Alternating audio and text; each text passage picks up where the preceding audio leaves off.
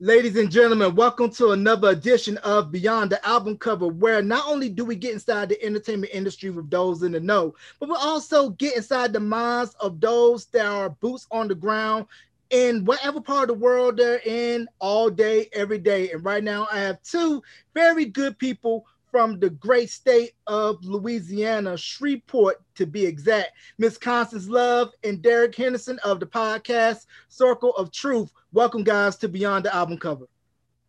Thank you. Thank you. Thank you for having us. Not a problem. So, how you guys doing tonight? And I appreciate you all taking the time out of your busy schedules to do this interview with me. I found I took a nap today because I'm a political junkie, and so for the last four or five days, I've been uh, my sleep has been broken. Uh, like I uh, most of the country, you know, trying to see had those numbers come in yet. So you've been waiting on pins and needles. Uh, well, not necessarily uh, pins and needles, because I knew how the uh, vote would would would uh, unfold, but just waiting on the and anticipating them uh, making the call.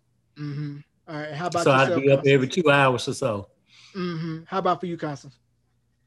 Well, I'm a claims adjuster by trade. And so hurricane season has extended. Well, I mean, what I should say is hurricane season normally ends November the 30th. However, 2020, we've seen some unusual situations. So I ended up traveling today and I'm staging because Hurricane Eta is supposed to hit Florida. So I'm in Birmingham right now, waiting to see where my deployment's going to be. So, but I too have been on pins and needles as well for more than one reason, um, because I was just concerned, especially with me going out in the field and interacting with people. I was just concerned that, you know, if Trump did not win, what I was going to have to deal with. So that's a level of anxiety for me. Yeah, because as we're seeing right now, the country is very divided, especially in the area where I'm in in New Mexico. It's very Republican. So I saw a lot of Trump caravans rolling around with the flags and everything. So it's very tense. But um, we're all about fun stuff here beyond the album cover. So we're gonna sweep away the political talk and we're gonna talk about a lot of music, a lot about Louisiana culture and everything of that whole nine yards. So first up with Constance, tell the people a little bit about yourself, about Shreveport, and how the culture in that part of Louisiana is totally different from New Orleans, Baton Rouge, the southern area of the state. And then Derek, same question to you after Constance. So what I will say is this: I'm definitely not the authoritarian on the Shreveport culture, so I'm going to have to slide that over there to Derek. Mhm. I um, I'm originally from the Midwest, and um, I guess about 25 years ago, or maybe a little more than that. I might be dating myself. I ended up moving from Missouri to Texas. So I've lived in Texas. I lived in Texas for a couple of decades, and then I ended up moving to Louisiana. And I believe that the Shreveport area is really mm, no different than Texas. I mean, what I found is this that everyone loves to cook. Uh, in addition to that, they love uh, to sing. I, I've heard some amazing, amazing voices come out of karaoke. Uh, if someone, if you can cannot sing, do not go and try to sing at karaoke. Those people will laugh and boo you. Because I mean, it's just like you go to karaoke and it's just like you're in a live concert. Uh, I think the culture, the mindset in Louisiana is a little different than what I'm accustomed to in Missouri. What really helped me understand the culture in Missouri, I mean, in Louisiana, is when I watched the movie a few years ago, 12 Years a Slave. Why are you laughing, Henderson? because uh, that's that's interesting. So, I mean, so yeah, so like I'm from the Midwest. I, had to start telling people in Louisiana that there was nothing Southern about me so that to try to give them a different perspective of me whenever I interact with them. And sometimes, you know, giving people like, like a disclaimer, sometimes it helps, sometimes it doesn't. But Louisiana is different. Definitely very rich in culture, very talented people. Um, but they're a little different. We haven't quite discovered ourselves yet. Is that what it is? I, I you know, I don't want to say. yeah, no, but the, th- the thing that I, I would say about Shreveport to answer his question, I think Shreveport has some of the best and worst of everything. And sometimes uh, it could be the best and the worst all at the same time. Uh, if you if you know what I'm talking about, Constance. Uh, but like she says, we have good food, we have uh, good people, and we have a lot of talented individuals here. If you want to uh, uh, really get some good singing, um, some live entertainment, then Shreveport, Louisiana has just about some of the best that I've seen.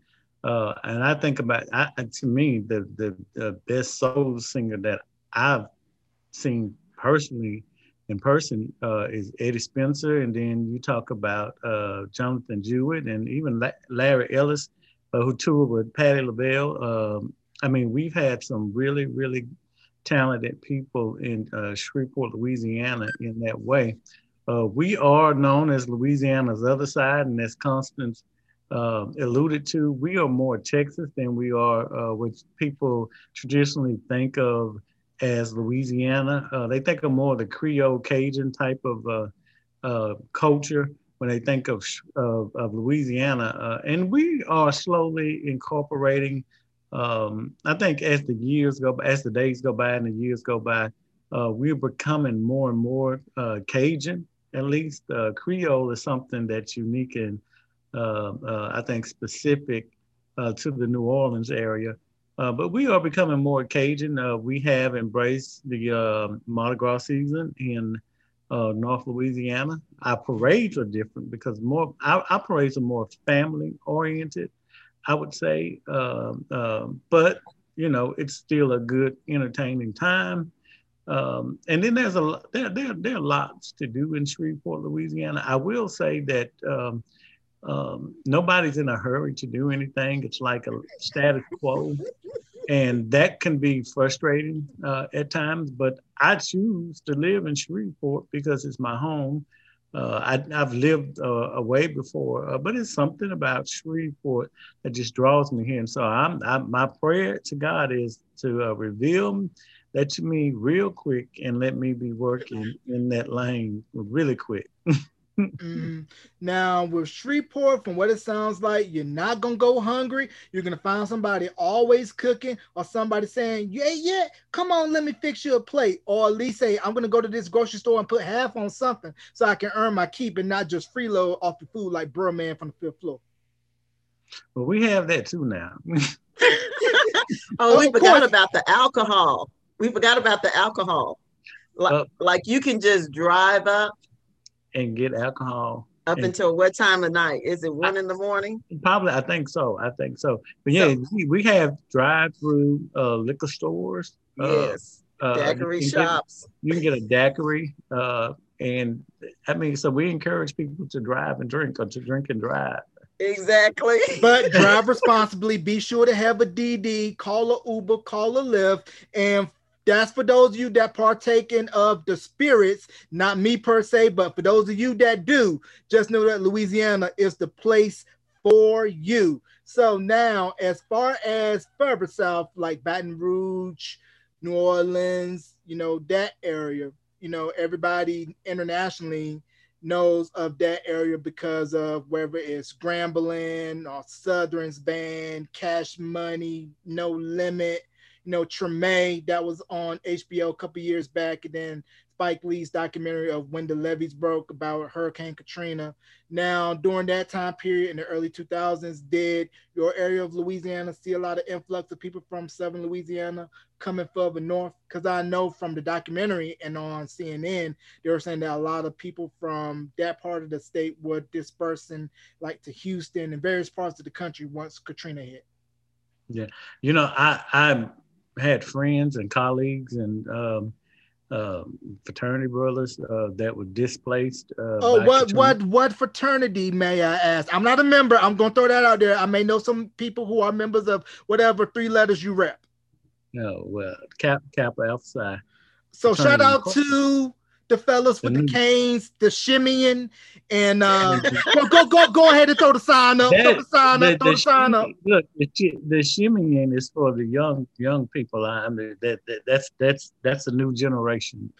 Uh, mm-hmm. I can't. Well, I, I I shimmy, but I can't get all the way down with. Yeah, no, I'm not. I'm yeah. not 26 anymore. Yeah, yeah, yeah. Not, but not Kappa is a running joke that Kappas is the fraternity for the pretty boys. Like if you get waves and you constantly keep your hair brushed, you are probably Kappa material.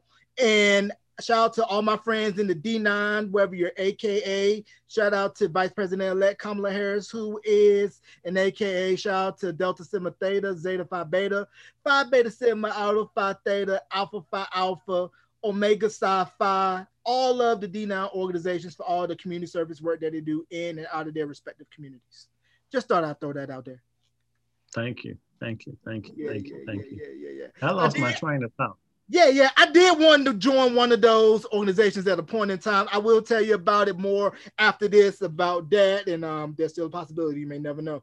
But um, you were saying how you knew a lot of people who ended up getting displaced due to Katrina and they were kind of dispersed out all over the US. Right. So people literally went to work that morning and you know, whether they were able to finish their shifts or you know, whether they had to leave school early. I mean, they literally, at a moment's notice, um, had to evacuate and grab what you can. A lot of people, what you could fit in a car, um, and you just had to scramble. And uh, a lot of people were depressed.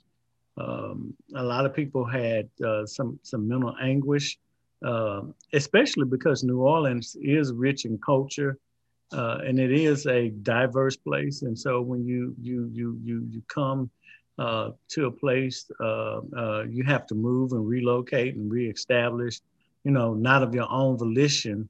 Uh, it, it took a toll on, on, on a lot of people. Some people adjusted well, well, uh, but a lot of people did not. And um, they looked for the opportunities to go back home because New Orleans is unique, you know, in its food and its culture, the way that they operate in business. I mean, it's just a totally different place. And so, um, yeah, we we uh, we we had a lot of people to experience um, um, displacement, and um, so you know. Yeah, because looking at the documentary and just hearing how you know a lot of people they've been living there all their lives, and they don't necessarily have the means or the transportation to be able to pick up and go because you may not have family in northern Louisiana or Texas or anywhere for that matter. Or you look at the fact that I survived this hurricane this is not going to be as bad as that one. But then when it comes and you see the neighborhoods flooded, people for days wearing the same clothes, not being able to bathe, dead bodies floating, kids who have not had diapers changed, and it just breaks your heart and it just shows you the disparities in our country between the haves and the have nots. Because on the nice side of the city, the levees didn't touch over there, but in the areas where it's a lot more lower middle class or what have you, that's what tended to be flood prone, and everybody was packed into the Superdome like sardines. Right, right, right. right. Mm-hmm. right. Yeah. I guess one thing, one thing I always tell people, uh, because I am in the industry, if you're ever given the warning to evacuate, I think it's important to evacuate. Even if it means that you have to go spend the night somewhere and you might have to spend 50 bucks or a hundred dollars, you know, to drive there and get a hotel room or drive to your nearest family, to me it's worth it. In opposed to waiting to the last minute, because I think that's what happened in Katrina. They, they some of them waited to the last minute, and it, it, they couldn't get out. Mm-hmm. You know, it, and, does it cost more if you wait to the last minute? You think? Well, I think it costs more from the standpoint of trying to the the the time it takes when they're trying to make a mass exodus out. Mm-hmm. Um, I, I, mean, I'm, I'm I'm look at Katrina and then look at Harvey.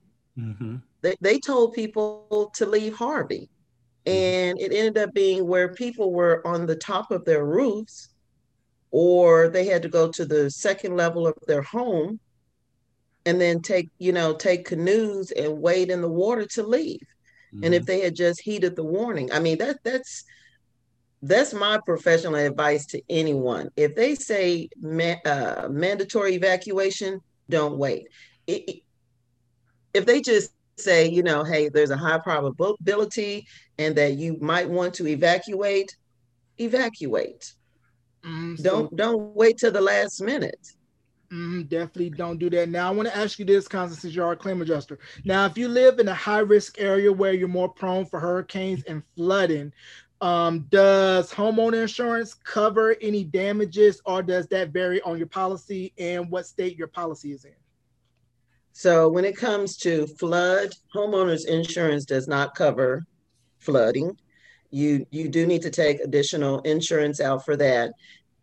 And so if you're in a zone for flooding, yeah, you need to take the insurance out. If you are close to a levee and if it's made available to you, take it. The saddest thing about Houston, and the majority of my claims were out there in Katy, and Katy's a very, very nice area. You would see these people here with probably a quarter to a million dollar homes, and they lost everything. Wow and they were waiting on FEMA, and FEMA, their cap may be thirty thousand dollars, and then they, you know, depending upon what your credit is, they send you to go get a loan. So flood insurance is really not expensive at all. So yeah, so I'm a huge fan of, yeah, making you know recommending people take out flood insurance. And as far as hurricanes are concerned, um, people really need to evaluate their hurricane deductible. You know, in 2020, what Louisiana, the Baton Rouge area, they were hit twice. And a, quite a few people had a 5% deductible. So we were looking at people that had anywhere from maybe 5000 to maybe $11,000. And sometimes it was a little more than that. So that meant if those, if their bills or the damages didn't exceed that amount, nothing was paid. Mm, so you so that's just hmm. out, out of luck if you didn't meet that deductible. Right. So one thing that I think people really need to understand that deductible is your out-of-pocket expense, and um, you definitely need to review your policy with your agent. I mean, if it's available for you to reduce your deductible down to 2%, your premium, you know, may go up $20, it may go up 30, it may go up 50, but if you look at it, you know, weigh the pros and cons, it's probably worth paying the extra premium each month so that, you know, something ha- happens, you're covered. Either that or if your deductible is, say, for instance, $5,000, make sure you either have $5,000 in the bank or have access to $5,000. Mm-hmm. Better to be safe than sorry. And like I was yeah. stating earlier, I'm originally from North Carolina, so I know a little bit about hurricanes myself. I'm a little further yeah. inland away from the Outer Banks, but when hurricane season comes, I tell folks like, man, I've been through hurricanes. It's nothing. Unless the hurricane wants to curve further inland, we only get the remnants of wind and rain. But on the rare occasions where we do get hit, it's just hunker down, make sure your phone is charged for a couple of days, have your non-perishable food items, your survival kits, and make sure that everything mm-hmm. is good to go. Now, Derek, I want to come back to you and I want to talk about what is the connection with the French culture as to why Louisiana is the only state in the US where you have parishes while the other 49 states in the US have counties?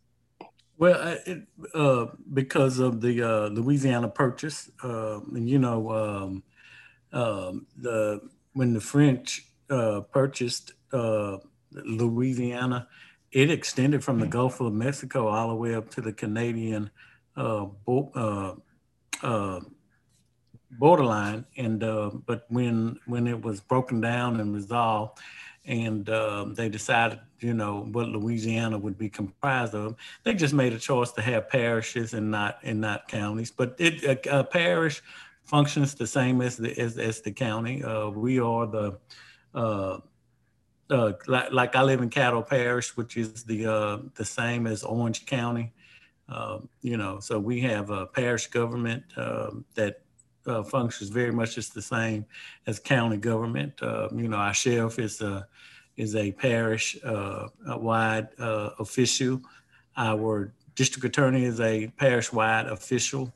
Um, so, uh, so we're not any different than any other place except we call ourselves parishes and they call themselves counties. Mm-hmm. And that's how. Now the laws are a little different. How how so, Constance? How are the laws different in Louisiana well, since you have parishes instead of counties? Well, I mean, we're dealing with the Napoleon law, right. which means if someone is going to go to law school and they go to law school in Louisiana, then they have to take when they go to go to take the bar in another state. The laws are a little they are a little different. Mm. So, yeah. So I mean, and that's something Derek and I both are interested in is, is law school. And what I've always struggled with is that, you know, if I went to law school in Louisiana, you know, um, yeah. There's a little bit more wrinkles that have to be added in because of the extra formalities with Louisiana law. Spend this in my life in Louisiana, so therefore I don't want, huh? Say that again. I was just saying it's just a little extra wrinkles that's added in because of state law, correct? Yeah. Yeah. Now, did both of you complete your undergraduate or graduate degrees in Louisiana? No, I did. I did. Or I what did. school did you go to? Uh, you said it earlier, Grambling State, the Grambling State University. He did not say anything. Yes, he did. He said that he talked yeah, about. Yeah, I mentioned Grambling and I mentioned Southern about the Bayou Classic. Now, Grambling University, for those of you that don't know, great marching band, Doug Williams and the late great Eddie Robinson. Google him That's if you don't know who Eddie Robinson is. And where did you go for undergraduate, Constance? So I went to Northwood University, which is in well, actually they're based out of Michigan but they have a school in Florida and one in Cedar Hill. So it's a very, it was a, it's a PWI, but it's a very, very um, solid, well-known business school. Yeah, I went to a PWI myself, North Carolina. Went to University of North Carolina at Greensboro, which is right up the street from North Carolina A&T, and 45 minutes down Interstate 40 from Winston-Salem State University. Now, Derek, since you are an alum of Grambling, I know it may be a biased question to ask, but who has the best marching band amongst all HBCUs in the nation. No, well, I mean the world famous uh, Grambling uh, State University uh, Tiger Marching Band. I mean, come on. mm-hmm. Now, for those of you that are unfamiliar with Southern culture and HBCUs, halftime is game time. Everybody don't want to watch the game, but as soon as that clock hits zeros at halftime, you are sitting because you are going to get a show. Because my high school that I went to in North Carolina, we pretty much modeled our show style after HBCU marching bands, where you're going to get the showmanship, the choreography, doing the popular songs of the day in your repertoire. In those formations, you had to be really tight. Now, I play sports. I didn't do band because I'm rhythmically inclined and I couldn't play an instrument, but I sure enjoyed the music when I heard it coming through the locker room at halftime, though. Oh yeah, oh yeah, oh yeah, oh yeah. You know, we go to the games uh, to see the band, and uh, uh, uh, and and of course we have the best uh, tailgates, uh, bar none. I mean, you know, we go uh, in a game at the beginning of the second quarter.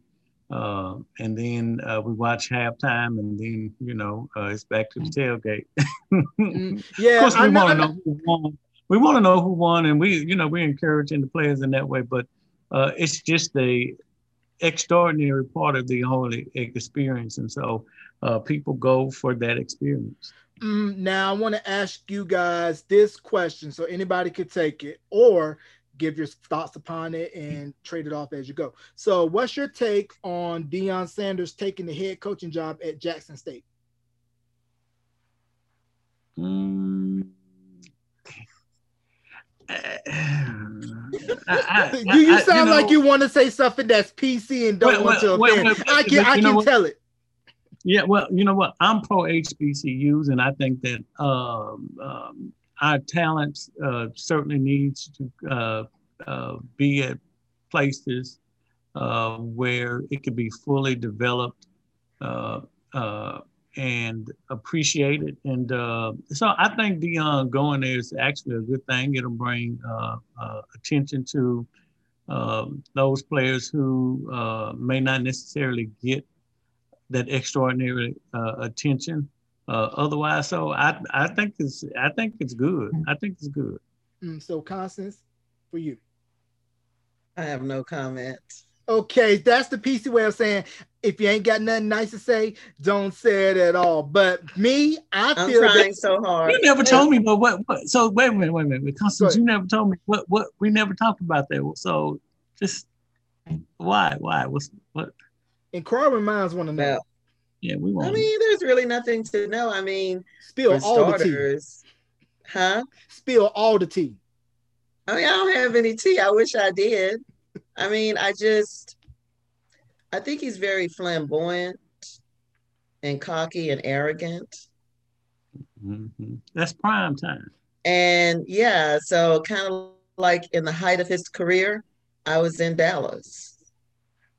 And I don't know. But I mean, if he can help springboard the career of a young male, then that's a positive thing. Mm, I definitely agree that it's going to put a lot of eyeballs on HBCUs, and as we're seeing now with the tensions going on at PWIs, HBCUs we're seeing a increase in enrollment at HBCUs, and maybe they'll matriculate with a lot more three, four, five star recruits, saying, "Hey, instead of going to Alabama, LSU, Ole Miss, I'm going to go to Jackson State, Prairie View, A&M, A&T." Mhm.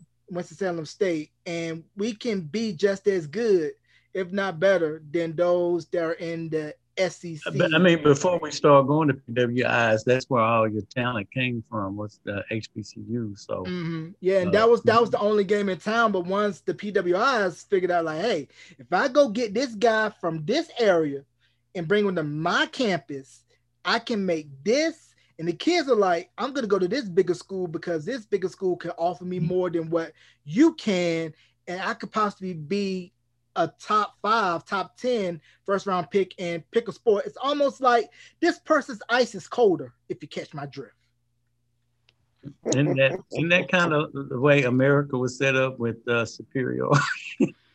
Yeah, the person's ice is colder. If you don't know what that is, try to read between the lines and I also recommend you read William Rhoden's book, $40 Million Slaves. And while we're on the subject of athletes and speaking out and using their voices for good, what was your take on seeing what the NFL athletes, NBA athletes, WNBA, and across respective sports leagues with everything that's been going on and flexing their muscles, saying, hey, we're not going to be silent. We're not going to shut up and dribble we are more than just athletes. So, do you want me to speak on that first? Yeah, you could go ahead and Or take it first, let- and then yeah, you can go ahead and speak first, Constance. Then Derek, same question to you. So first, I would like to preface this by saying that the talk about is we that you're not going to hear about on mainstream media. Okay, so having said that, I am a huge, huge fan of Kaepernick. Okay. And I am very, very disappointed in the fact that it took what, two or three years for the WNBA, for the NFL, and the NBA to stand in solidarity with Kaepernick. Mm-hmm. And I think that they are fake. And I think it's bogus. And that it's a trend. Because when he first kneeled, they should have been kneeling along with him. And that would have really resonated in the community. And I don't think it should have taken George Floyd's death for them to start saying it's a problem. So yeah, I'm I'm not a I'm not a fan of that at all. And if we're gonna be on open and honest, and the Muhammad Ali was an athlete he used his platform to talk about social injustice. Uh, what is his name? Last name Brown. Jim Brown. There was Jim a football Brown. Player. Jim Brown, Brown. Jim, Jim Jim Brown. Brown. He He used his platform. Yes. So athletes and actors and actresses have always used their platform to talk about social injustices. So now we have a generation of African American athletes who refuse to stand out and speak. And I have an issue with that. That's probably not what you expected to hear. But it's your I have an opinion, and I, and, I, and, I, and, I, and I'll take that. So Derek, same question to you. yeah, but you know, I, I I I I agree with Constance. I think that you you know, when given a platform, um, along with resources, um, you needed they needed to spring into action. Um, Colin Kaepernick lost his career uh, because he He did. he he stood alone and uh, his scenario probably would have been uh, or ended uh, very differently if there was more solidarity uh, from from other people um, that are professional athletes. You know, um, you know, it, I, I, agree with Constance again. You know, um, I mean, we saw George, what happened to George Floyd on on on tape, and that reaction uh, caused people to take a take a stand. And so I'm just wondering, uh, and I already know because you know not because they didn't stand up about the ones that they didn't see, right? And so we just happened to see George Floyd, and it was shocking and you know, I don't know what their pure motives were, um, but I think that everybody had to react and to respond. And, you know, that could have been a convenient way for a lot of them to respond. I, I'm not sure. I'm not sure if they put up any money, any resources, uh, if they reached out to, uh, any professional people who could develop programs or, or, uh, you know, I mean, I mean, I just, I just don't know. Uh, um, I'm trying to be politically correct. I mean, I, you know, I, I, I just thought that it was too little, too late. I, I guess. So you felt that it was safe. Now that it's kind of like it's okay now to speak out and not really get any repercussions behind it because I'm gonna be frank. Nobody wants to be the first. Nobody wants to stand out on that island alone with no sheet to protect them. Because you know when you're the first, you're gonna be by yourself. Craig Hodges mm-hmm. stood up and was blackballed from the NBA. Mahmoud Abdul Rauf, formerly known as Chris Jackson, got blackballed. So when you are the first to do something, you're not embraced. You are out there all alone, and it's those that come after you that are doing it that feels where it's okay because you were willing to take one for the team and sacrifice money, career. It's okay for me to do it. Not to say it's wrong, not to say it's right, But I just look at it that for some, you know, it's all about protecting this rather than I'm gonna forsake protecting this and whatever endorsements I have, stand on the principles of what's right and sacrifice everything. And that's what Kaepernick did. He sacrificed everything. And and and and, and, to your point, I you know that's that's that's real. You know, uh, people are limited to uh, their means of making a living, and uh, you know, so that is a lot. You know, to to maybe expect, uh, but then use the power of your platform and the power of your resources and the power of your money to invest in people who are willing to be on the front lines, who are willing to stand up and take a take a stance. And so, I, again, you know, I, I, I think that it could have gone a whole lot differently. Right. Um, so. Mm. Yeah, even I mean, so even I mean, they could have. Yeah, I mean, it it, it really it really. I, I, so I'm not the one out of the two of us that are that are politically correct. I'm just very blunt. To um, the point. Very much to the point. I mean, I, I, I, they're disingenuous, you know. And and if any of them watch this show, my name is Constance Love. Feel free to we- reach out to me, and I have no problems whatsoever inviting you onto the show, having the conversation. You know, I, I feel like, I mean, even now, I am a cowboy fan. Jerry Jones does not have what is that a quarterback? Mm-hmm. Mm. He refuses to bring Kaepernick. Now Kaepernick was not the best quarterback, okay, by any huh? He, he, was pretty. He was really good. Yeah. So he, I mean, but my thing is, I mean, they could bring him out. I mean, they they finally apologized to him. So give him an opportunity to go back out there and play again. Mm-hmm. Yeah. I mean that that's what I feel like, and I feel like his team, the the, the players, the other people in the industry, I feel like they should to rally behind him. But mm. hey, um, if we didn't have people like Harriet Tubman, if we didn't have, oh my God, what's the lady's name? Stacey Adams. Everyone's talking about right now. Stacey Abrams. If we didn't, yes, if we didn't have those people, I mean, where would we be now? So may I may I may I hijack this platform for a minute? Go go ahead, stand on the soapbox. It's all yours. Let me stand. Let me stand. Look, I'm short, you guys. That's why hey, like, I, I understand. I'm vertically challenged as well. Yeah, I'm short. So can I tell you what one of my favorite favorite interviews was? Go ahead.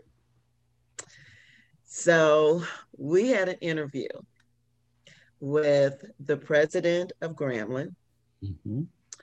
and W.E. Du Bois's great grandson. Wow. So W.E. Du Bois was one of the co-founders, along with Ida B. Wells, and I apologize the other lady's name for the NAACP. And I just don't even know what to say. So what I liked, number one, from that interview is the fact that W.E. Du Bois's grandson, Arthur McFarland, connected with what is one's Rick, president's name? Rick. Rick. Horrible. So he's going to invite him to Grambling. Du Bois grandson will have an opportunity to go to Grambling and speak. And I think that young African Americans need to sit down and hear the softer side and also hear some history of one of the most iconic persons that we've had in our culture. W.E. Du Bois was one of the first, or he he did the first study on African Americans. He wrote, it's called the Philadelphia Negro. And I don't remember the numbers, but he interviewed, I want to say over 9,000 African Americans in Philadelphia. Okay. Philadelphia or Pennsylvania was one of the states that everyone paid attention to in this election, right? Mm-hmm. So basically, when W.E. Du Bois went into the Black families and he identified what some of the key deficiencies that we have in the African American community, guess what? It's 2020. We, have those same problems. And some more. we do. We do. And we need leaders. I don't believe that the young generation truly understands the struggles that African Americans have gone through. I don't think they truly understand what is needed to take us to the next generation. So I think it's imperative, yes, that W.E. Du Bois's grandson and and others sit down and have those conversations with our young people. Yeah, I agree with that. And now, implore anybody, if you definitely want to know the history, go check out the African American Museum in DC, the Smithsonian, great museum, the National Civil Rights it Museum is. out of Memphis, another great museum, and then the International Civil Rights Museum out of Greensboro, North Carolina, which was the site of the sit-in movement with the Greensboro Four at North Carolina A&T. You don't know where you're going till you know where you've been. Now, mm-hmm. on to the softer side. Enough of the hard stuff. Okay. We're gonna go to the softer okay. side. So, what was your guys' take on when you first heard Cash Money and No Limit, and then they exploded nationally? Because if you look at what Master P and Baby and Slim did, was that they had the entrepreneurship of saying, "Hey, I'm gonna take this localized sound, sell it out the trunk of my car, make the labels come to me." And then everybody else nationwide and later on internationally is going to understand what we do down in New Orleans. And anybody can take it. You know, I, when I first heard uh, the kind of music and what they had going on, I was like, wow, this is this fresh. You know, when we would be in the club and um, you know, when Juvenile would come on, and uh, uh, I remember when Back That Thing would come on, and all the brothers be running out to the floor trying to find the nearest woman, you know. Uh, uh, and then uh, Master P make them sing, mmm, na na na na, you know. When all that came on, it it was different. It was fresh, and uh, uh, it it caught your attention. And um, he certainly had a story because people were always kind of infatuated with the the, the French uh, Creole um, culture of New Orleans, but not the Calliope projects, that part of New Orleans, which is a really big part of, of the culture. And so they brought you there. You know, you got to see um, uh, up close and personal uh, what it was like, at least for me, for the first time to really pay attention to people who had those experiences. And um, he was a he was a uh, he is a businessman. I mean, he saw and knew the value of his product, uh, which is good. He did not sell out, and he did not undervalue or underestimate himself. He stuck with it and became, you know, a multi-millionaire uh, and built a brand and a company. Uh, so, kudos to to Master P. I mean, I, I, I you know, I have nothing bad to say about Master P. Mm, how about for you, Constance? Thoughts about Master P and uh, Cash Money Records? So I don't really know a lot about him. I mean, I enjoy his music, and um, his movie came out. What was that? About a couple of months ago. But that was in the middle of storm season, so I didn't really get an opportunity to to dive into it. Mm-hmm. I do know that he um, has had some collaborations with a few people in Shreveport. So, yeah, yeah and I I think, um, yeah, my take is a, is probably a little it's, a, it's a little on the saucy, spicy side. So we're gonna save that for hot ones. And I'm gonna say yes. for Master P, what he did was when he was able to go to Priority Records and say, I want an 80-20 split. And for those of you that don't know, 80-20 is that I keep 80% of the profits. You as a label get 20. And when I was looking at the No Limit Chronicles, how they were just cranking out product every month. And then when he released that I'm About It on VHS, that uh he sold it at $10 a tape. So two million of them got to keep all of the money, every last bit of it. And when I saw the Super Bowl commercial, believe this year with the TurboTax, all people are tax people. I was like, look at here at Madison Avenue trying to gentrify New Orleans bounce. Only thing missing that commercial was Big Freedia. I mean, at least you had. But, but you know, New Orleans, but but you know, New Orleans bounce actually started with uh, DJ Jubilee. Do the um, Jubilee uh, all, do the Jubilee yeah. all, correct? Yeah, yeah, and he he is a noob, and he went to Grambling State, the Grambling State University. So you know, but uh, oh my God, he's yeah. a Kappa. Oh yeah, yeah. But the one thing about that commercial, I was like, at least you guys got the Trigger Man sample right, because it's not a bounce record unless you have the Trigger Man sample, and Trigger Man is not even the name of the record. The name of the record is Drag Rap by the Showboys, and I believe they were based out of New York actually but that record ended up being a staple in bounce because you cannot really? hear a bounce record without hearing that sample. Because I believe Juvenile put out a bounce record before he took off nationally. And pretty much every bounce record that came out had to have Triggerman or still has Triggerman in it in order to be considered a bounce record. Now, I was looking at a documentary called Hip Hop Rev- Evolution. And this one guy, that was interviewing various people in around New Orleans area, interviewed Mannie Fresh.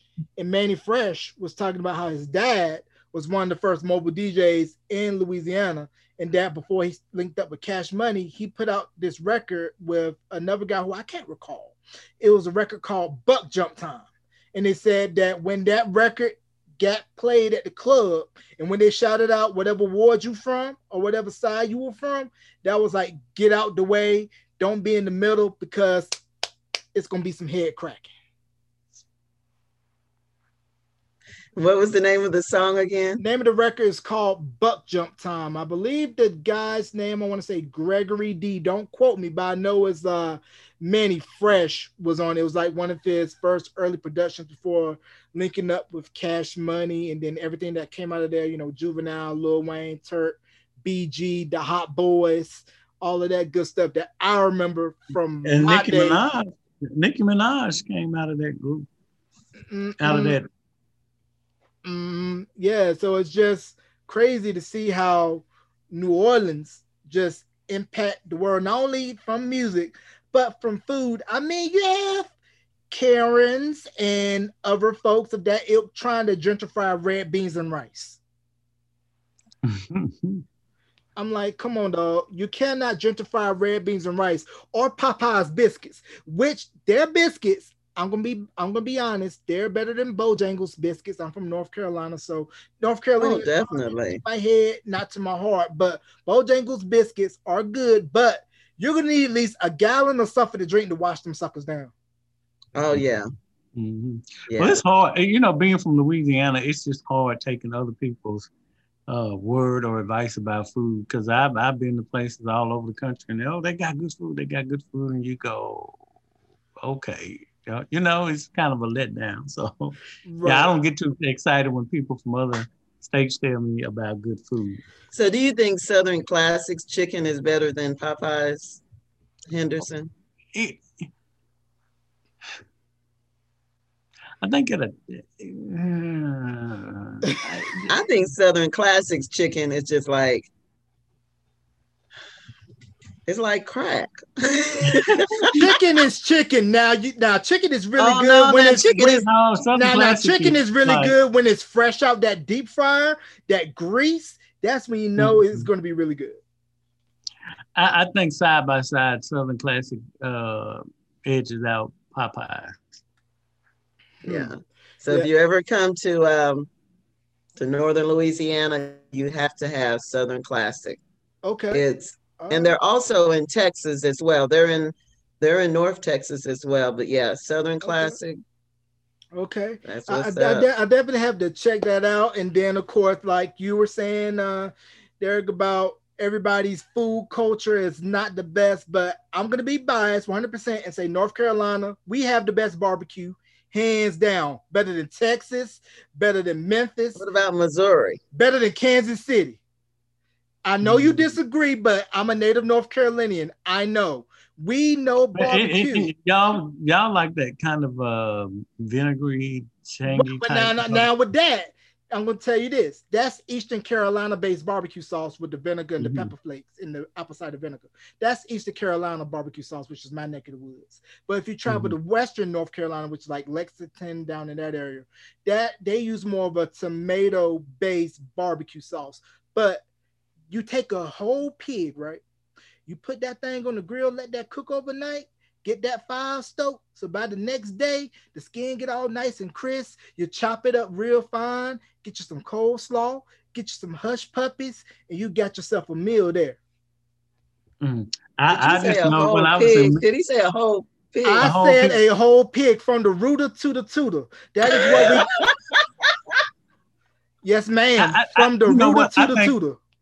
I, I think that for sure, you know, if you like that kind of tangy type taste, then you know, but that's all in the sauce. Louisiana barbecue is in the preparation and the smoking of the meat, and so you can eat our barbecue, uh, you know, smoked meat without having your barbecue sauce. Uh, so that's the difference. I I remember when I went to Interstate Barbecue in Memphis, my first time, and um, I was with my frat brothers and everybody. You gotta go to Interstate. You gotta go to Interstate. And I went, and it was like, hmm. I didn't go to Mm. Interstate when I went to Memphis. I did go to Gus Fried Chicken though. Their fried chicken is on point at Gus. I rec- I But when highly you went to- recommend. When you were in Memphis, though, did you have fried barbecue? I mean, fried bologna sandwich, or is it is it fried or or a barbecue bologna? It's something about the bologna sandwich in Memphis. No, I Mm, did not have a fried bologna sandwich when I went to Memphis. Now with fried bologna, I'm a thin cut bologna man myself, not a thick cut bologna man. But now the key to cooking real good fried bologna. Now, for those of you that's listening, listen up. What you do, pour you a little bit of that Crisco in that pan. You cut you a little slit the way it looks like Pac-Man. Let that let that bubble up real good.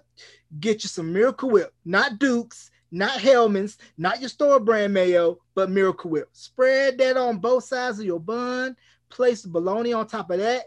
Put a little bit of dollop of mustard, French's, and then you have a nice fried bologna sandwich.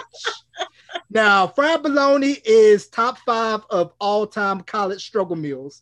I had fried bologna, cereal, hot dogs. I mean, if you've been to college, you know you're waiting for that refund check to come in the mail or direct deposit now. Then you all know all about making that struggle meal or asking somebody like, "Hey, you got any extra meal?" and now it's the camp?" considered a delicatessen. I mean, I hey, I like thick sliced bologna, and I'll go and I don't put in Crisco, but I will, uh, you know, uh, fry it in my pan and uh, you know with cheese and and Duke's mayo. But Mm. uh, you know, yeah. So it's a delicatessen now, and it just Mhm. it's just ironic how it was considered a struggle meal, uh, you know, back in the gap. But now, you know, you buy bologna by choice. Yeah, like like I said, it's just crazy how we're talking about gentrification and how if we look at most cities across the country, we're seeing gentrification taking place nationwide. Because I went to DC about maybe three years ago when I was visiting the Smithsonian Museum and how areas that once was considered impoverished and not the most desirable, all of a sudden they're renovating these townhouses and prices have gone up to where people who were once inhabitants of those areas areas, excuse me, are getting priced out to live. So are you guys seeing the effects of gentrification in and around the Shreveport area? it, it's starting to happen, uh, but it's a slow process. Um, just simply because Shreveport is a blue collar town, uh, and so the people who would be able, one, kinds of people that would want to live downtown, foot traffic have access, uh, you know, uh, be able to walk to and fro from work. Uh, just you know, don't kind of don't live in Shreveport. Would you agree, Constance? Um, you know, Shreveport is a lot of old uh, oil and gas uh, type people. I mean, so it, it, so the idea and the concept was there, but it just did not. Um, it didn't take off the way that you know I think that they had planned for, uh, just simply because of the makeup of, of the people. Shreveport is a blue collar town. It's it's not a town. It's not a white collar town um, at all. And uh, so, and blue collar people, you know, uh, like to live in the suburbs and you know in the cul-de-sacs and uh, uh, in the gated communities, that kind of kind of a thing. Mm, so your take, Constance. Any anything you would like to add? Um, well, I mean, it's well, the medium income in Shreveport well, I will say a few years ago, it was about, I want to say it's like around between 35 and maybe 40 some thousand dollars. I may be wrong, but that, when I first I went to, high. I think it's like 32. oh, is it? Mm-hmm. Oh, is it? Well, so I opened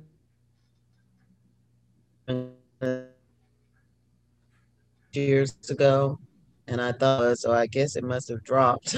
well, because manufacturing, yeah, when manufacturing is gone, and you know all the uh, suppliers that went along with manufacturing, so it it has dropped.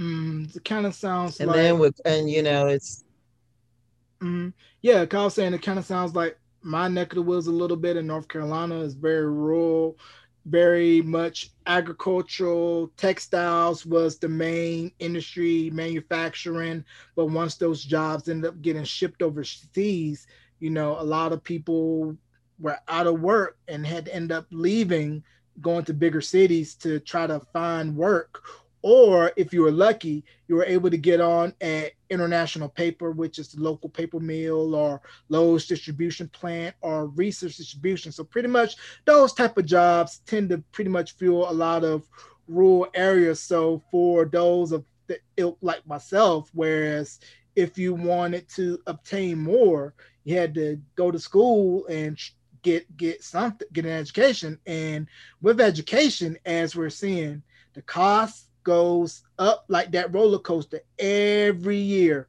in student loans. I mean, unless you get scholarships, unless you have an athletic or musical talent to where it could pay for your schooling, or if you're like Aunt Becky or some of the rich folks on Full House, pay somebody to get you into school or make a hefty donation so that way you can get in for free. We're seeing that unless you come from means, you're sort of getting priced out of the so-called dream, as they say. That's just my opinion. So, any thoughts on that? On education? Yeah, on education, the constant rising cost of education. You know, given COVID, we're seeing a lot of students doing work online and kids K-12 are learning online and it's putting a strain on not only just the education profession, but also on parents as well. You know, some parents had to make that choice of, hey, do I go get this money or do I stay home take care of the kid and maybe on, go from a two income home to a one income home because I just can't afford it.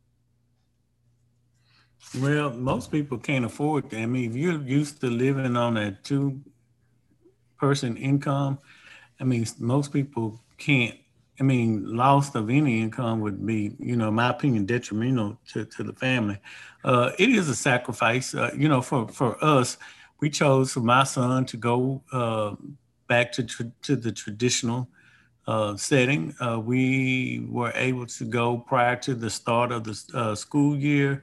Uh, my wife, who's a um, uh, administrator for the school board, uh, we knew the protocol and we trust the, the, trusted the protocol. And plus, my I have a kindergartner, and they learn by interacting and, and hands-on. And so, you know, I had reservations prior to. Uh, but the reality of it is, is that, you know, uh, because my wife is an educator, Uh, my son is more disciplined uh, with her.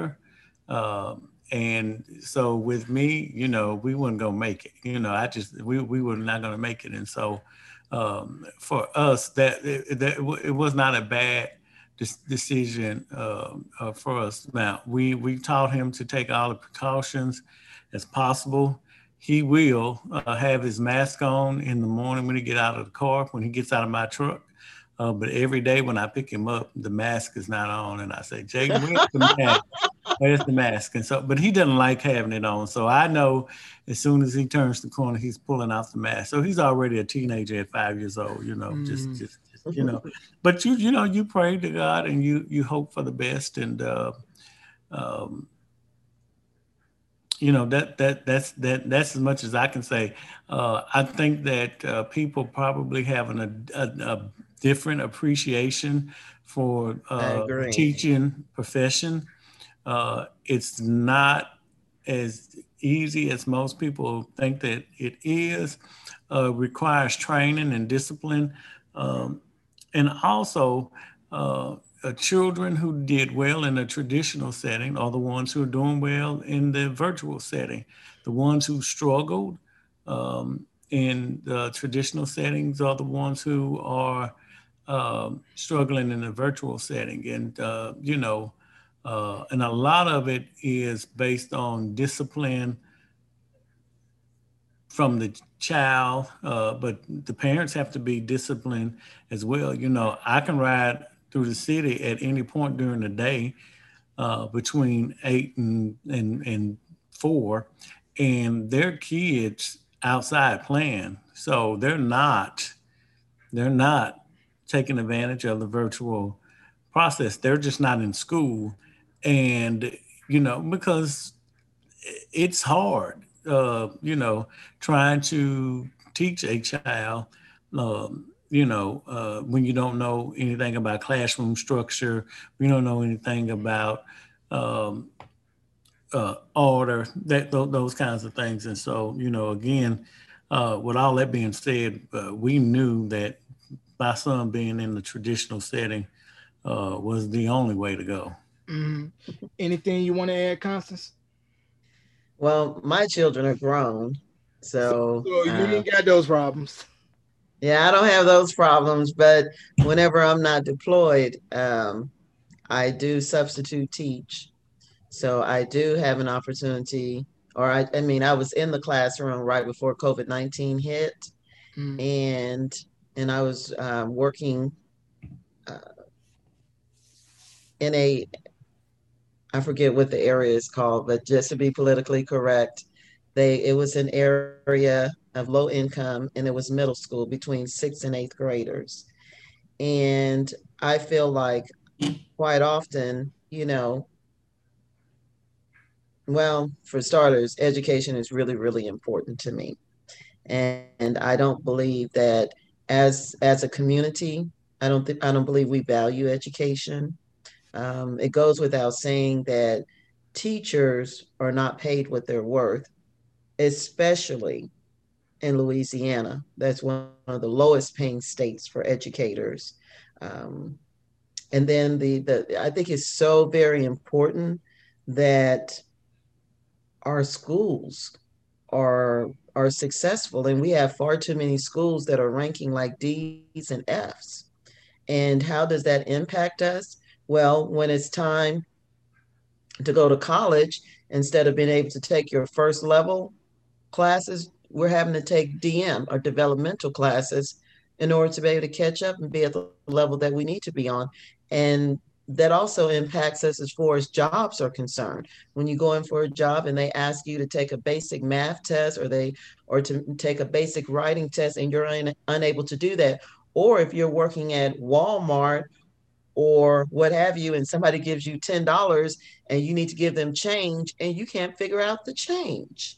Yeah, that's that, that, that's that's concerning. You know what I mean? So so what I I enjoy substitute teaching, and I enjoy substitute teaching in that middle school age. Now, when I was in undergrad, I substitute taught for middle schoolers, and like I said before, I'm I'm I'm I'm only like a little more than maybe five one. So sixth graders, they're already taller than me, you know. But I enjoy talking to and dealing with sixth through eighth graders because, you know, that's still like the formative year. Mm-hmm. Yeah, it was the formative years of, you know, middle school kids. And I could relate because I was an educator for about three years. I taught special ed, middle school, yeah. and elementary. Mm-hmm. So um, I can understand that from that standpoint of how teachers are not paid enough. You know, I was telling people like, hey, I spent at least once one year, maybe three hundred dollars out of pocket on just supplies for classroom supplies. material. And you know, mm-hmm. schools are not going to reimburse you. So you definitely got to love the profession. You know, I'm no longer in the education profession, but I still have a soft spot for it because me being on the inside, knowing what goes down. And then, of course, with special ed, I worry about the kids that have IEPs and BIPs and just figuring out how their service hours and their goals are going to be mm-hmm. met with the virtual learning because of the pandemic. Because I know a lot of kids can't function in this type of environment if they have specific right. learning disabilities or BD or ED, and you know they need a lot more care. And, and it's a problem, you know, uh, and you can't really expect the teachers to have i mean what what's the resolve have the teachers to go into their home you know it's just it's it's it's just an unfortunate situation it's a catch 22 catch 22 but something constance said earlier you know some colleges are deciding to move away from developmental classes so you can't even take the 09 classes at, at some schools and that is really an alarm at the gate. I found that out a week or so ago um, and that oh, wow. you know they, they figured that uh, by the time you get to college, I mean, you all know how to read and write, and you know they shouldn't have to teach you what's two times two. So, so know. they're getting rid of a lot of the remedial classes. They, they, they are moving away from it. You know. Wow, man, that's that's that's. They, they think that you should be you should be prepared when you get there. Yeah, you should so, have been prepared before you got there. Mm, so pretty much K 12, do your job. So by the time they come to us, they already have the basics and know what to do. And I think this also goes to saying we need to start pushing back more of trade schools because not everybody wants to go to school. Some people may want to go straight to work out of high school. And if you play your cards right, you can make good money. And another big secret, have less debt to do plumbing construction, anything working with this, you can make good money for it, and there ain't no shame in it. And you make more money than most people who have certifications and uh, degrees out the wazoo. So you know. Mm-hmm. Yeah, but let me play devil's advocate here. We just had our first woman of color that was elected for vice president, and we can't continue to have, or we we if, if we take that route, how are we going to make the changes? I mean, we we need to have more African Americans that are going to college and valuing education because we need to change the laws we need to be in positions of authority. And you cannot be in those positions of authority if you don't get the degrees. That's exactly right. That's exactly right. So, so we, need I to mean, be from the uh, from the boardroom to you know hands on on the ground level. So yeah we need that. we, right. yeah we need we need more we need more african americans in college. We we need to number one make sure that as parents that we are getting our children tested to find out what our strengths and weaknesses are. If the strength is in science, then take them and show them different career choices in science. Because even as African Americans, we have a different disposition to certain illnesses. We have to, we deal with going to the doctor and people not taking us serious. So we need, we need African Americans in research and development, mm-hmm. not just as doctors, but as re- in research and development. We need more African Americans in politics. We need more African Americans as prosecutors, mm-hmm. as lobbyists, or mm-hmm. even in corporate America. We're not on the CEO level. So I'm not a Booker T. Washington fan. I'm a W.E. Du Bois fan. I am all about education. So for someone to sit there and say we need to work with our hands, baby, these hands right here, I'm not chopping any cotton. My mother picked cotton. My grandmother picked cotton. It's time for us to get out the fields. It's time for us to, you know, it's time for us to use our brains. Like we are smart enough and we're not we're not applying ourselves. we we are applying ourselves to athletes, to music, and our hands in the service industry, which is huge in New Orleans.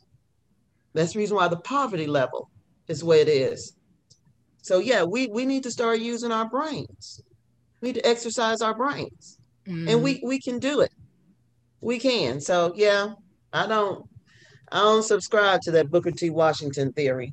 And if you don't all. know who Booker T. Washington is, founder of Tuskegee University, and he had a philosophy of the talented tenth, Google it. Is definitely way longer than what we can get into on this podcast. So some quick hitters, and I'm gonna get you guys on out of here. So, what is okay. the one food that you guys can eat all day, every day that is Louisiana based, and you will not complain about? So, Constance, you first, and Derek, you next. Louisiana food that you can eat all day long and not get sick of?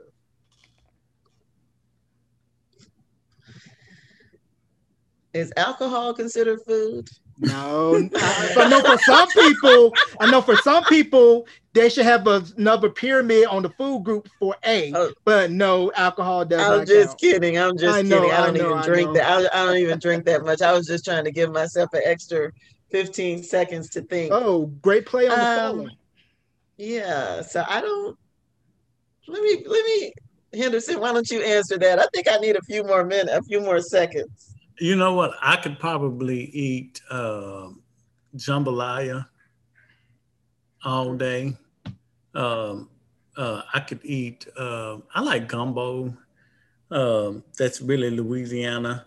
Um, I like uh, blackened fish. Um, it's really good. Um, so th- those are probably the three for me. Okay. So I like uh, shrimp and grits. I love shrimp and grits. Um, I like. I love love fried catfish. So I always tell people like Texas, they are big on barbecues.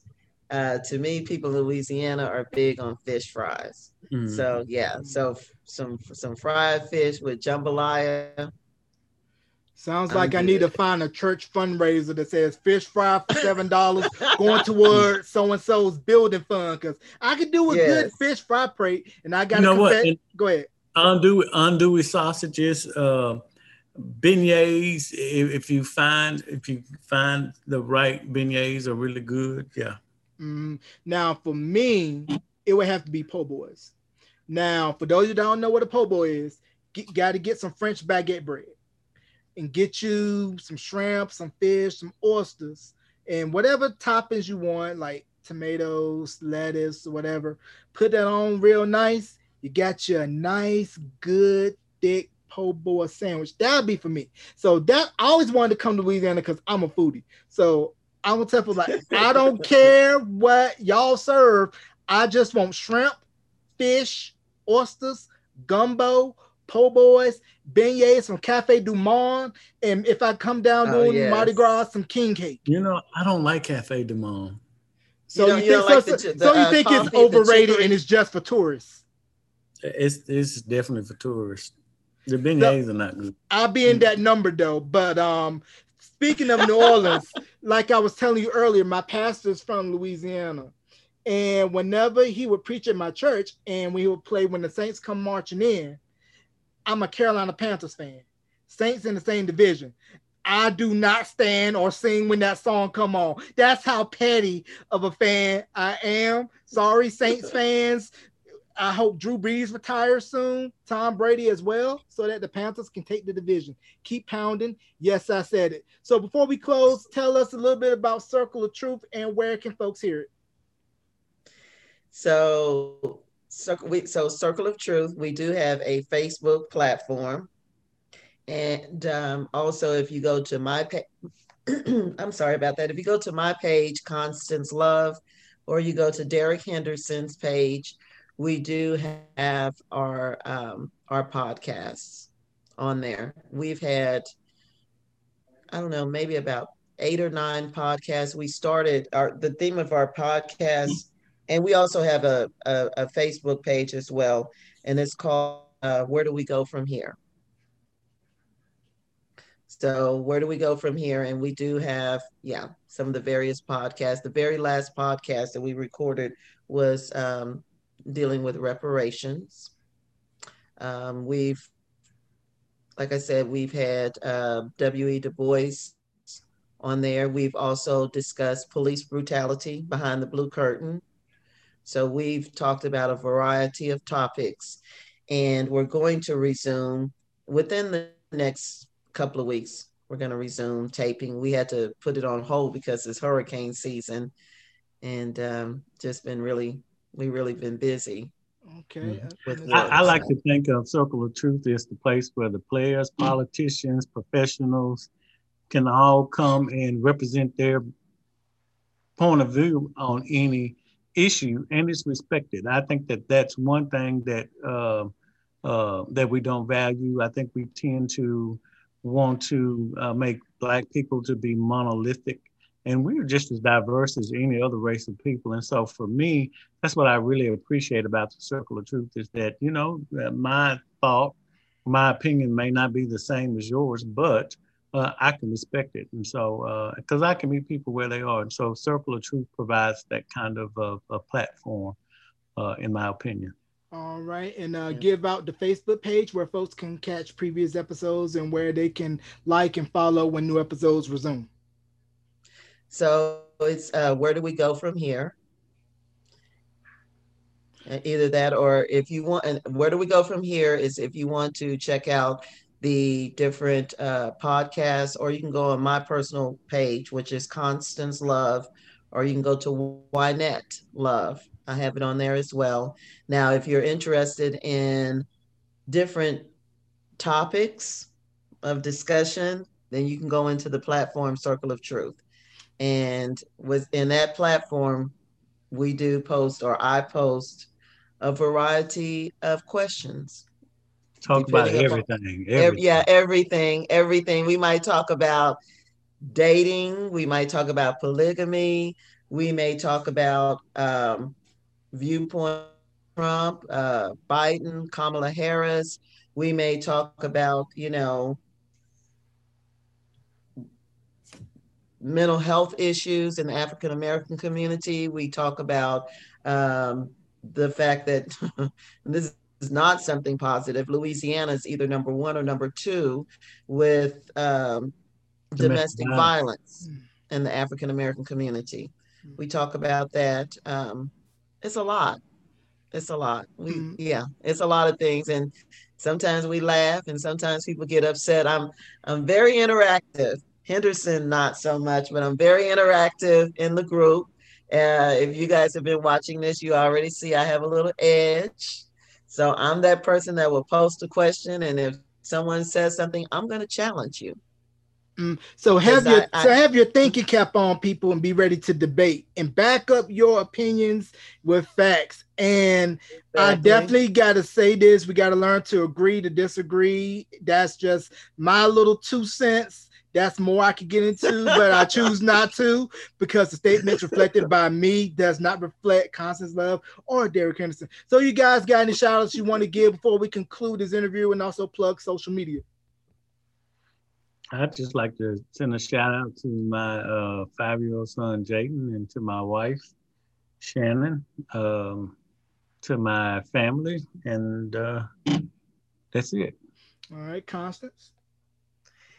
Um, well, I want to send a shout out uh, to my sons. I have three adult sons. I hate to say this. and then I have two granddaughters and I have a grandson. Okay. Yeah. All so right. other than that, yeah, I like to send a Look, they, they could, this says nothing about your age. They could have started. Yes, it does No, they- because Look, they could have started early. yeah, I started when I was like 10 years old.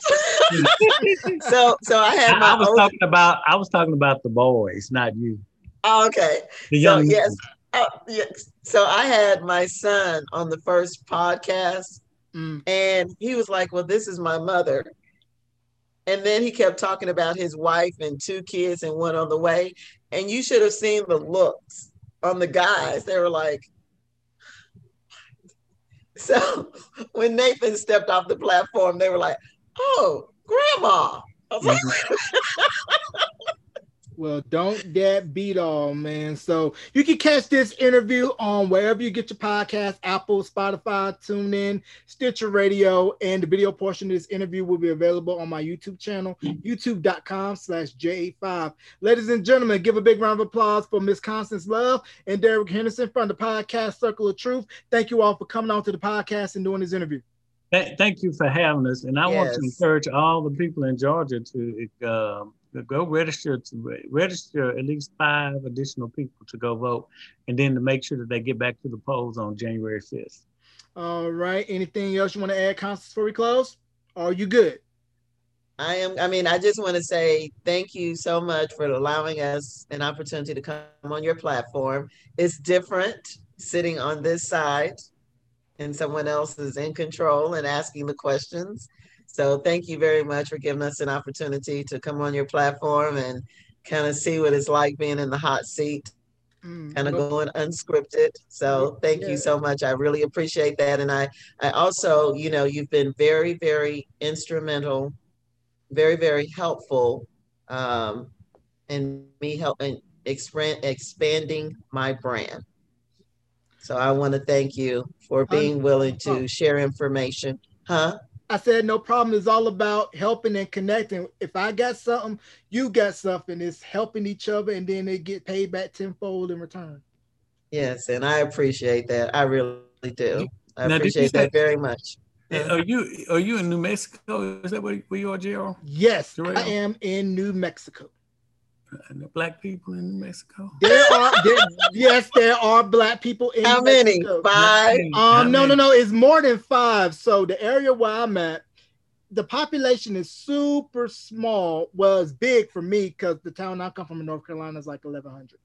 But when I lived in Albuquerque for a year, it's maybe about five, six percent. But a lot of people are East Coast transplants from the Carolinas, Maryland, whatever, what have you, because we have military presence in Albuquerque with Air Force Base and Sandia Labs. It's based out of Albuquerque, so a lot of people's out there to work. But you have a few people that stay here for quite a bit, but mostly some you stay for a spell and then you move on to the next. So they're there working not just because. Yeah, they they're there for work, not just cause. Cause I like New Mexico. It's different. I'll tell you guys more about that in just a second. Ladies and gentlemen, Constance Love and Derek Henderson from Circle of Truth. Thank you guys for coming on to the podcast. Thank you for having us. Thank you. All right. So